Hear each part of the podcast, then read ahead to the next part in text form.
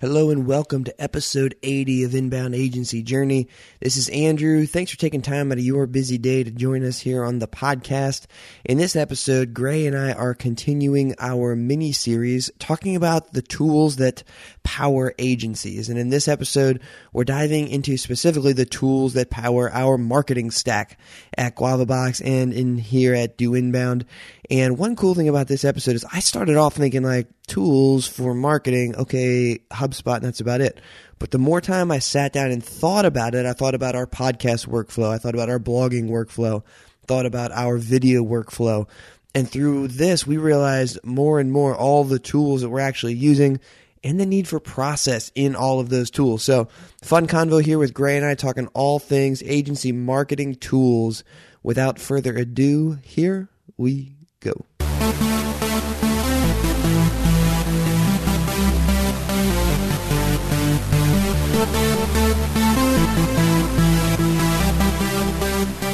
Welcome to Inbound Agency Journey. This is the show where inbound agency leaders share the strategies, shortcomings, and successes they've experienced in their journey toward building their dream agency. Now, here are your hosts, Andrew and Gray. Welcome back to Inbound Agency Journey. This week, Andrew and I are bringing you guys episode number 80 of the podcast. Dimmer, it's 80 already. Dang, Gray, that went quick. Yes, sirree, it did. Yeah. So, speaking of going quick, the last two episodes, especially two episodes ago, 78, we were talking about the tools. So, this whole uh, couple, last couple of weeks, we've been talking about the tools that we use at GuavaBox and how we ran our agency. Um, also interested in hearing from other people what tools they're using, but wanted to share our tool stack so people could hopefully learn from that. And uh, if nothing else, feel feel validated or superior uh, for whatever tools they're using right now. but speaking of quick, two weeks ago we were talking about operations and finance, and we wanted to get through a whole bunch more than that, but uh, we spent we spent about 35 minutes just just in HR and finance tools and processes. So there's an awful lot to get to. Yeah, this is crazy. Like just brainstorming this list together before recording and just like reviewing everything that we use. The list just keeps growing and growing. At the at the surface, I think, okay, marketing, well, we basically just use HubSpot.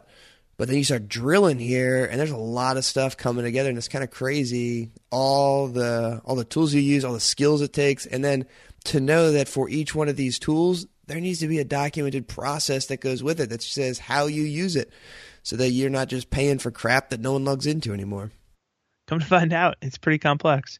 This is a uh, classic Pareto principle too. Like we do spend eighty percent of our time in a fifth of these tools, but then we've got all these other ones that are used for special purposes, and they are really handy to have. And Yeah. those ones, you kind of look at it and you're like, oh, we don't need a process for that. But then you realize, hey, this one only gets used every four weeks, but it's still important to us. It's too easy to forget. So I think documentation is a big deal of this uh, to go along with this and help you make sure that you're not doing things different every time you're doing it or forgetting how to use the tools between them. So, Yeah, exactly. So anyways, today we're going to be talking through our marketing tool stack, what we use on the marketing side. Some of this is there's always bleed over between what you use in one department and what you use in another department. Um, but we'll try and, and keep this one primarily marketing focused. So, Dimmer, I'll let you lead us off. We you mentioned HubSpot. That's what it feels like we use the most on the marketing side. You want to walk through how we use HubSpot, and then we'll we'll roll from there. Yeah, definitely. So we've got our whole site's built on the COS. So we use web pages in HubSpot. We use landing pages in HubSpot. We use forms in HubSpot. HubSpot powers all the marketing automation. So we're leveraging the email tool a lot right there. We're sending out um, any just like manual one off emails through the database, segmented by persona in there as well. So it's definitely the backbone of our suite. And when we're looking at a lot of tools, we want to make sure that they can connect with HubSpot and talk back and forth there. So that's a that's a big win right there. But we like to leverage personalization a lot with HubSpot, um, whether it's through our emails, or on our landing pages, stuff like that. Um, so we put in we have a, a whole process. We call it inbound funnel for getting our essentially our lead nurturing all organized and optimized based on persona. Um, so we've put a lot of time in getting HubSpot set up for that, and a lot of these other tools, Gray, kind of work on creating a more personalized experience or help us get the branding consistent, make cool experiences that way. Um, so HubSpot is really the the bread and butter of what we're doing. Yeah, that's it feels like we spent a ton of time in there. We'll get to this one probably next week where we're talking about the sales stack that we use, but we also use HubSpot sales. So we've got yeah. HubSpot as a CRM, but also um, pro accounts for uh, for everyone here to use internally. So that's where all the emails happen. Obviously, then you've got access to tools like the meetings tool and documents and some of the other stuff in there. So there's some bleed over between marketing and sales on that side of things. One of the areas, uh, maybe a natural transition here, is the reporting side of HubSpot. I think everyone's pretty familiar with. Not historically been the best, and when they decided to improve it, they also decided to uh, to ask you to pay for that as well. Hate Shocking, you know that move. Still, I'm still on, stuck on that. It's stupid. I paid yep. you thousands of dollars already. Just get over it. So, in addition to HubSpot, we use really just very simplified. I mean, with all the analytics tools out there, we really are not using a whole lot. We use Google Analytics, and that is kind of our our uh, our catch-all. Make sure that we've got everything tracked, um, and then kind of hold HubSpot accountable for some of the numbers and understand what the differences are. But we use um, Google Analytics. That gives us uh, I mean, there's so much that you can get out of that that's that goes beyond what HubSpot brings you. And the other thing that we use is Hotjar, and we use Hotjar for a lot more than uh, than just the analytics. And some of the, I think the most common ways that people are using that is uh, heat maps and yeah. session reporting. But some of the other things with the polls and stuff that they have built in is, is pretty cool as well. So we're using a good handful of that stuff. Andrew, anything you've spent a lot more time in Hotjar than I have. Run a point on the marketing side of things. Yeah. Anything you want to highlight from what we do with Hotjar that would be helpful for other agencies? Yeah, I love I love the little polls that they have in there, so you can just insert a poll on a specific page on your site. Uh, and you can use that to do ask open-ended questions if you're curious about how like what what's the search term that somebody used to find a certain blog post or why didn't someone take an action on a page? You can you can delay those, pop them up, uh, play with the branding on them a little bit. So those are really really powerful to just start collecting feedback from your users. That's what the whole tool is built around: is collecting user feedback, whether through survey or through poll or by watching them interact with session recordings. So whenever you're working with clients too, definitely throw Hotjar on the client account and start recording the sessions because we've been pushing clients more and more to just get a design out the door, start recording the sessions, and then let's make our kind of our V2 observations and decisions based on actual customer data and not just based on marketing team opinions. Uh, we're going through that right now with we just built a pretty cool resource library for a client and we want to get it out the door and get their their prospects using it, but it just keeps going back and forth internally, different designs and stuff like that. So um, that's a big win right there with Hotjar. It gives you a, a huge feature stack. Um, you know, we had David on the podcast a few weeks ago, and he was just awesome laying out the background for that tool. And it has an agency. Agency guy is the CEO over there, so definitely check out Hotjar if you're not using it already. Yeah, that's a big one. I know that in the growth driven design community, there's a ton of people who are really high on that one. I think that's a must have we probably don't need to belabor that point, but I'm a big fan of Hotjar. On the uh, like the SEO side of things for what we're doing, and also in client work when we're doing their marketing, we use Screaming Frog a lot, uh, an SEO spider to run through, crawl our site or other people's sites and see um, what keywords they're targeting, what their current performance is like. So internally, that's just something that is a quick way to grab a whole bunch of records all at once and look and see how we're doing, where there are opportunities for improvement, and match that up with the HubSpot page performance reports to see what's going well, what's not going well. Yeah. On the analytics side of things, a, a big part of our marketing, in addition to so the way that we grew Guava Box largely was through blogging and a lot of content production in like the, the typical content offer blogging type of way. On the do inbound side, Dimmer, we've grown the audience a lot on, by using podcasts, and we've really gone hardcore into the podcasting realm. So we are using Podbean as uh, kind of the backbone of our. That's our podcast hosting service, and that's where we get our podcast analytics from. Dimmer, you want to walk through um, the as you're managing the podcast campaigns, the tools that we use to produce it, and then also to track the performance? Yeah, definitely. So the podcasting, if we start at the beginning, we run our interviews, whether it's a guest coming on or like Gray and I just chatting right now. This is all run through Skype. So we are we're on the phone on Skype. We use an add-on called Call Recorder, and Call Recorder is great because it records just the audio and it records the video if you got video on. So you can use that to make a, a nice YouTube video if you're going to try to make a video podcast, or you can just axe the video, use the audio, and it records it in two tracks. So when you're going to post, you can, if my mic's a little low, Gray's mic's a little hot, you know, you can regulate those levels right there. So that spits out an MOV file. I convert those MOVs to MP3s so that we can edit them inside of Audition, which is part of the Adobe Creative Suite.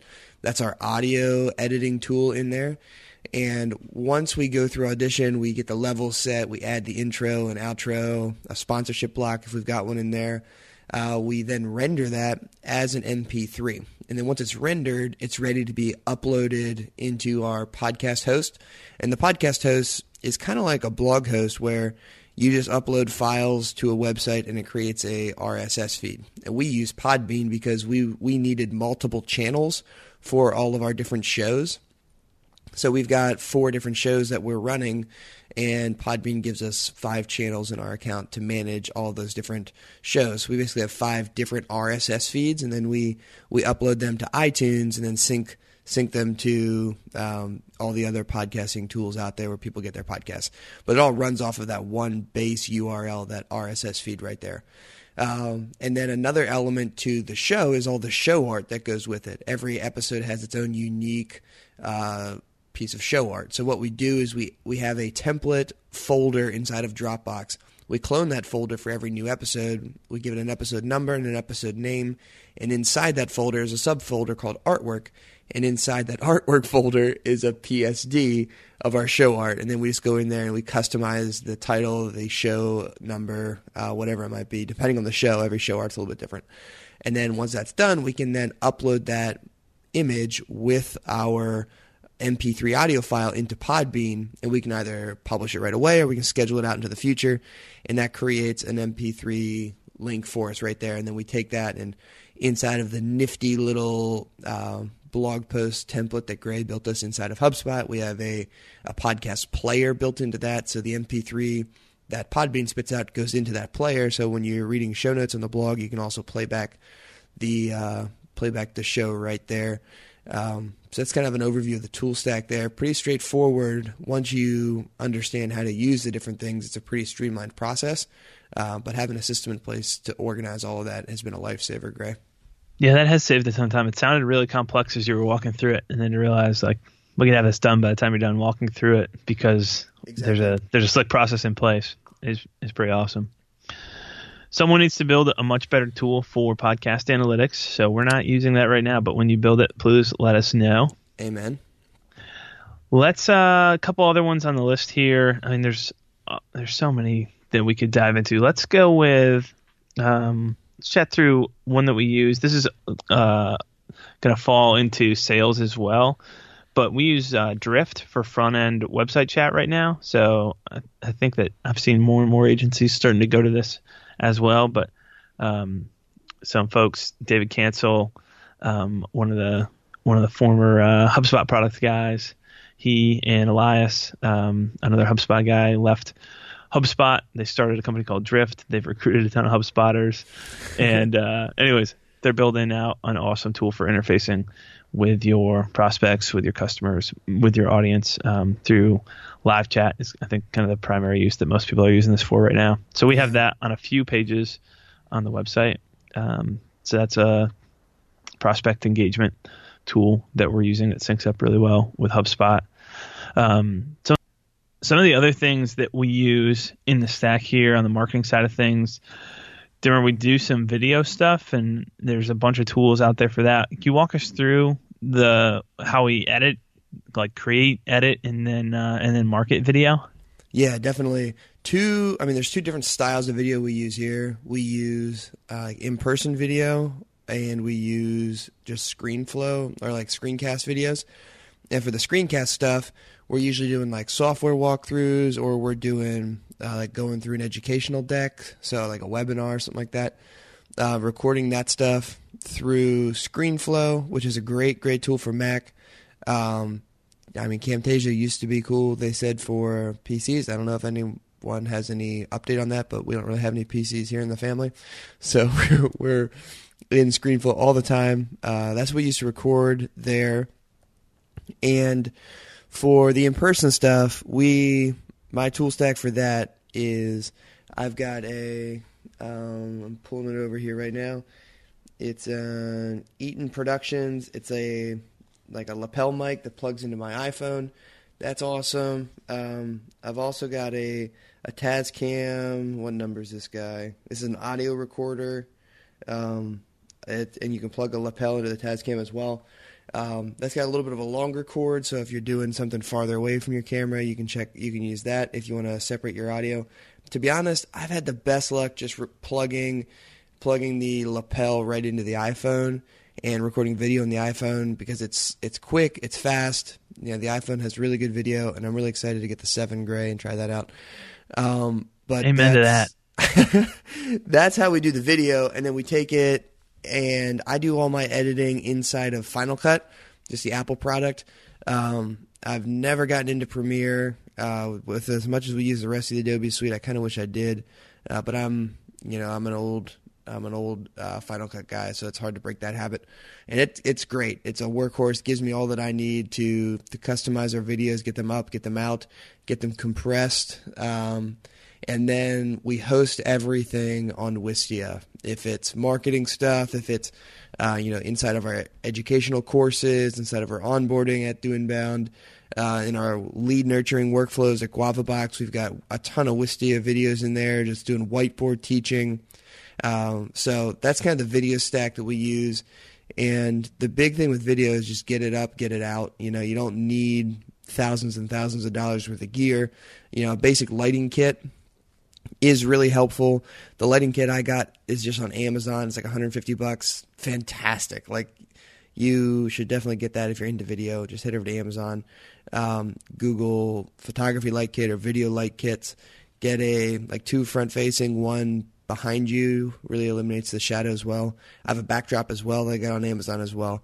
Uh, so once you start, you know, going through the video gear on Amazon, you see stuff popping up there and that's definitely where I would start on the video side of things. Gray, you don't need thousands and thousands of dollars in your budget anymore. We all have these tools and can make stuff happen. It really is pretty simple. I mean, you can get pretty high quality out of a really cheap, uh, really inexpensive investment. So it's not may not be studio, but very few of us actually need studio, and uh, and I think that it that it works really well couple other tools that we use. Um, so I'll run through a couple of these. One that I use on the social media side. So for social publishing and monitoring, we use HubSpot for the most part.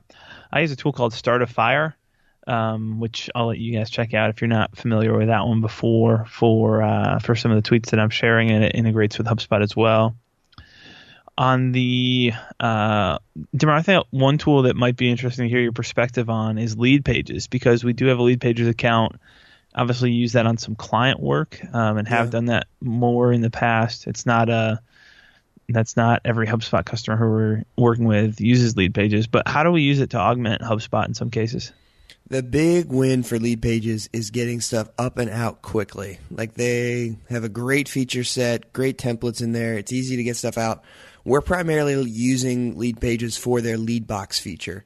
And what lead box is, for those who aren't familiar, it gives you a link. When you click the link, right on the page, a pop up comes in with um, you know form field so they can put their name, email, select the persona box right there. That's really nice, and we use it in our guest blogging. We use it on our blog posts.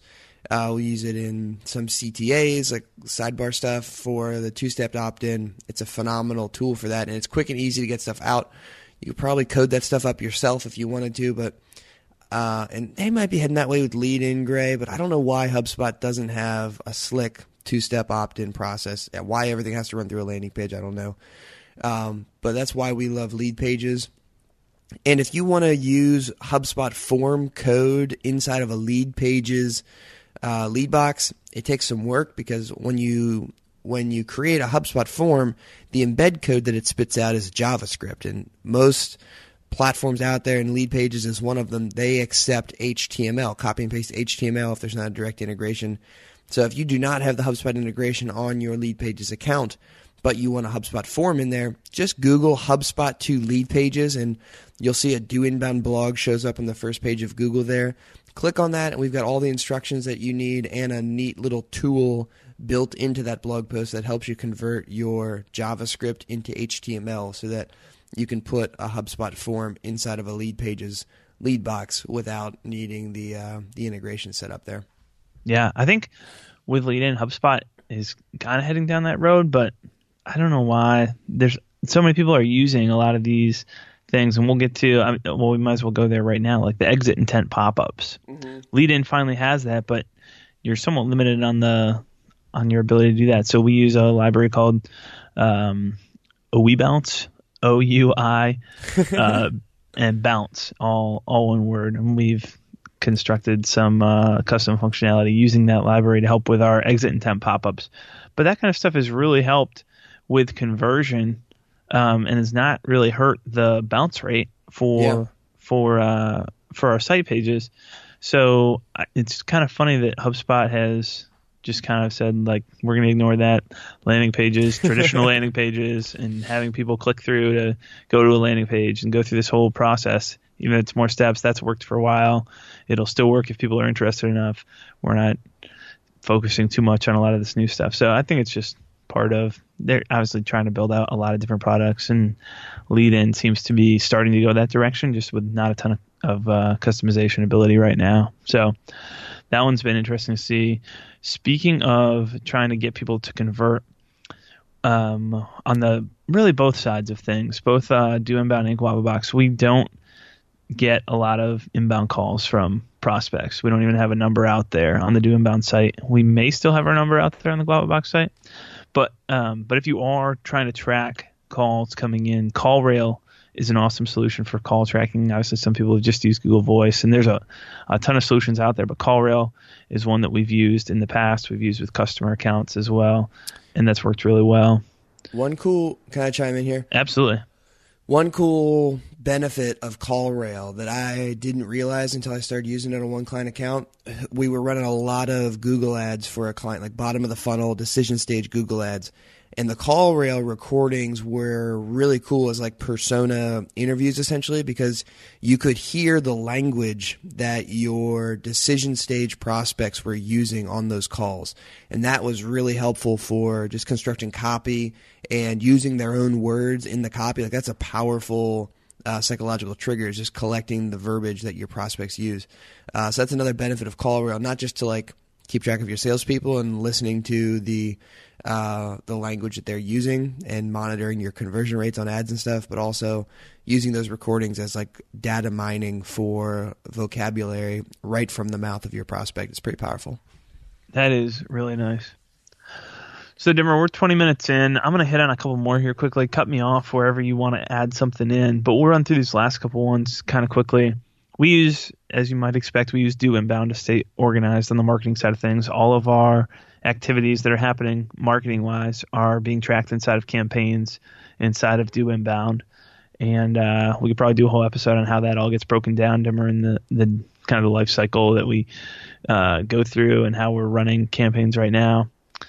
Um, we use for creating content and just kind of checking ourselves. We use Hemingway, HemingwayApp.com, to uh, copy our blog text that we've written, paste it in there, and uh, that highlights any errors that we've made, any any sections that we need to pay attention to and improve moving forward. So that's another tool that we use just to help us on the copywriting side of things. We use Zapier to connect all kinds of services together. So there are a million different examples that we could get into, but when someone takes an action here, what does that trigger somewhere else? When someone comes through uh, as a lead, triggering a Slack message um, and sales follow up, that kind of thing, is in place using Zapier. And then, as you would probably expect, and you're probably using as well, we use Google Docs, Google Sheets, Google Slides for a ton of stuff. Um, there's all kinds of uh, different tracking uh, spreadsheets and a marketing competition spreadsheet. Um, so that just kind of is a initial point for a lot of what we do. A lot of our initial planning will happen in there, and then get sent out into the different apps as we uh, or completely organized and and planned out inside Do Inbound um, as we as we move forward. Anything you'd add in there, Dimmer? You missed my favorite marketing tool, which is the whiteboard drilled into my wall right now. Whiteboard is the step right before Google Docs or Google Sheets. Iteration one. Yep. Can't beat it for idea capture. Cool. I agree with you 100%. Love a good whiteboard. Let's uh let's go ahead and wrap this guy up right here. We're 20 plus minutes into this episode. Uh, guys, thanks for sticking with us on the marketing side. If you have any questions about how we use these tools specifically, uh, would want to hear more about any of that, or any suggestions to offer the community, let us know. You can hit us up on Twitter. Andrew is at Andrew J. Dymski. I am at S. Gray McKenzie. You can catch us via email. You can catch us in the show notes. The show notes are located at doinbound.com slash podcast. You can grab us there. And uh, we'll be back next week talking about our sales stack, the tools that we're using there. So we will chat with you here soon. And over the course of the next week, keep moving forward, improving your marketing.